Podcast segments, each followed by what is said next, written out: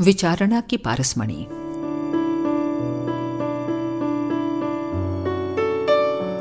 सृष्टा ने जन्म के समय ही एक पारसमणि तुम्हें प्रदान की है और वो ऐसी है जिसके आजीवन छिनने या गुमने का कोई खतरा नहीं।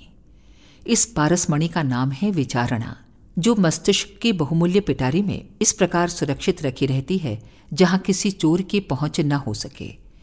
इसके रहते तुम्हें किसी पराभव का संकट आने की आशंका नहीं है। विचार व्यर्थ के मनोरंजन समझे जाते हैं, पर वस्तुतः उनकी सृजनात्मक शक्ति अनंत है। वे एक प्रकार के चुंबक हैं, जो अपने अनुरूप परिस्थितियों को कहीं से भी खींच बुलाते हैं। साधन किसी को उपहार में नहीं मिले, और यदि मिले हों तो टिके नहीं। अपना पेट ही आहार बचाता और जीवित रहने योग्य विचार प्रवाही व्यक्ति का स्तर विनिर्मित करता है। क्षमताएँ उसी के आधार पर उत्पन्न होती हैं। पराक्रम के प्रवाह को दिशाधारा उसी से मिलती है।